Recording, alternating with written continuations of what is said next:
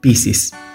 Es muy importante que esta segunda quincena del mes de agosto expreses verdades y también veas todo de una manera mucho más transparente.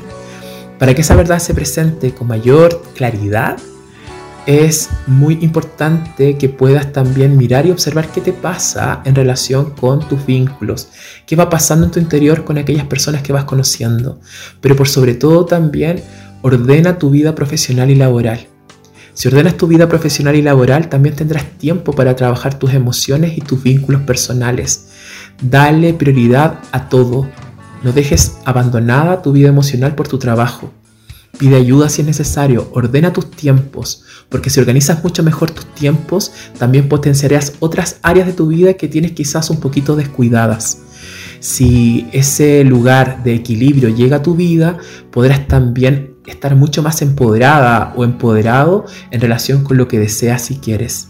El éxito no solamente se mira desde una arista en la vida, se mira desde todas.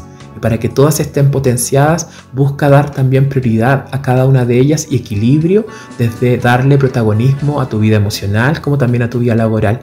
Desde ahí podrás lograr dinero, éxito y también prosperidad emocional.